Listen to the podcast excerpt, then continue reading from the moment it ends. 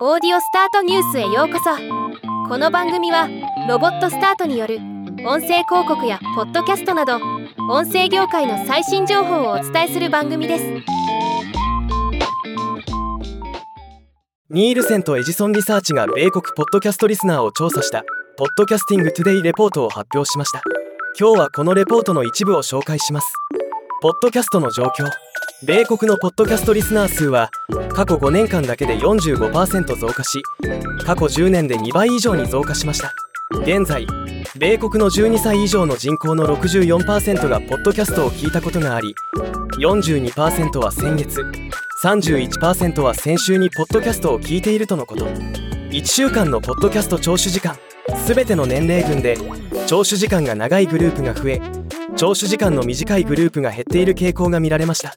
週10時間以上聞くヘビーリスナーも8から 10% 存在しているのもすごいですね。ポッドキャストを聞く場所。車内、車または公共交通機関でのリスニングの急増は全ての年齢層で顕著に見られました。18から34歳と35から49歳のリスナーにとっては最もポッドキャストを聞く場所となっています。月間ポッドキャストリスナーの人種。月間ポッドキャストリスナーを人種別に過去5年間の推移を見ると全体的に増加していますが、特にヒスパニック系とアジア系が大きく伸びています。ポッドキャストの人気ジャンル。コメディ、ニュース、社会と文化が依然として人気の高いジャンルとなっています。また、過去5年間でトゥルークライムやフィクションジャンルのリスナーがほぼ倍増しているのも目を引きますね。ポッドキャスト広告の効果。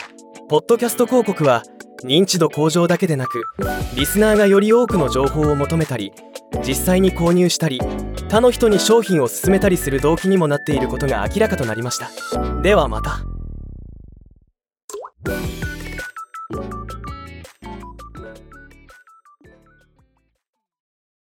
今回のニュースは以上です。もっと詳しい情報を知りたい場合、オーディオスタートニュースで検索してみてください。ではまたお会いしましょう。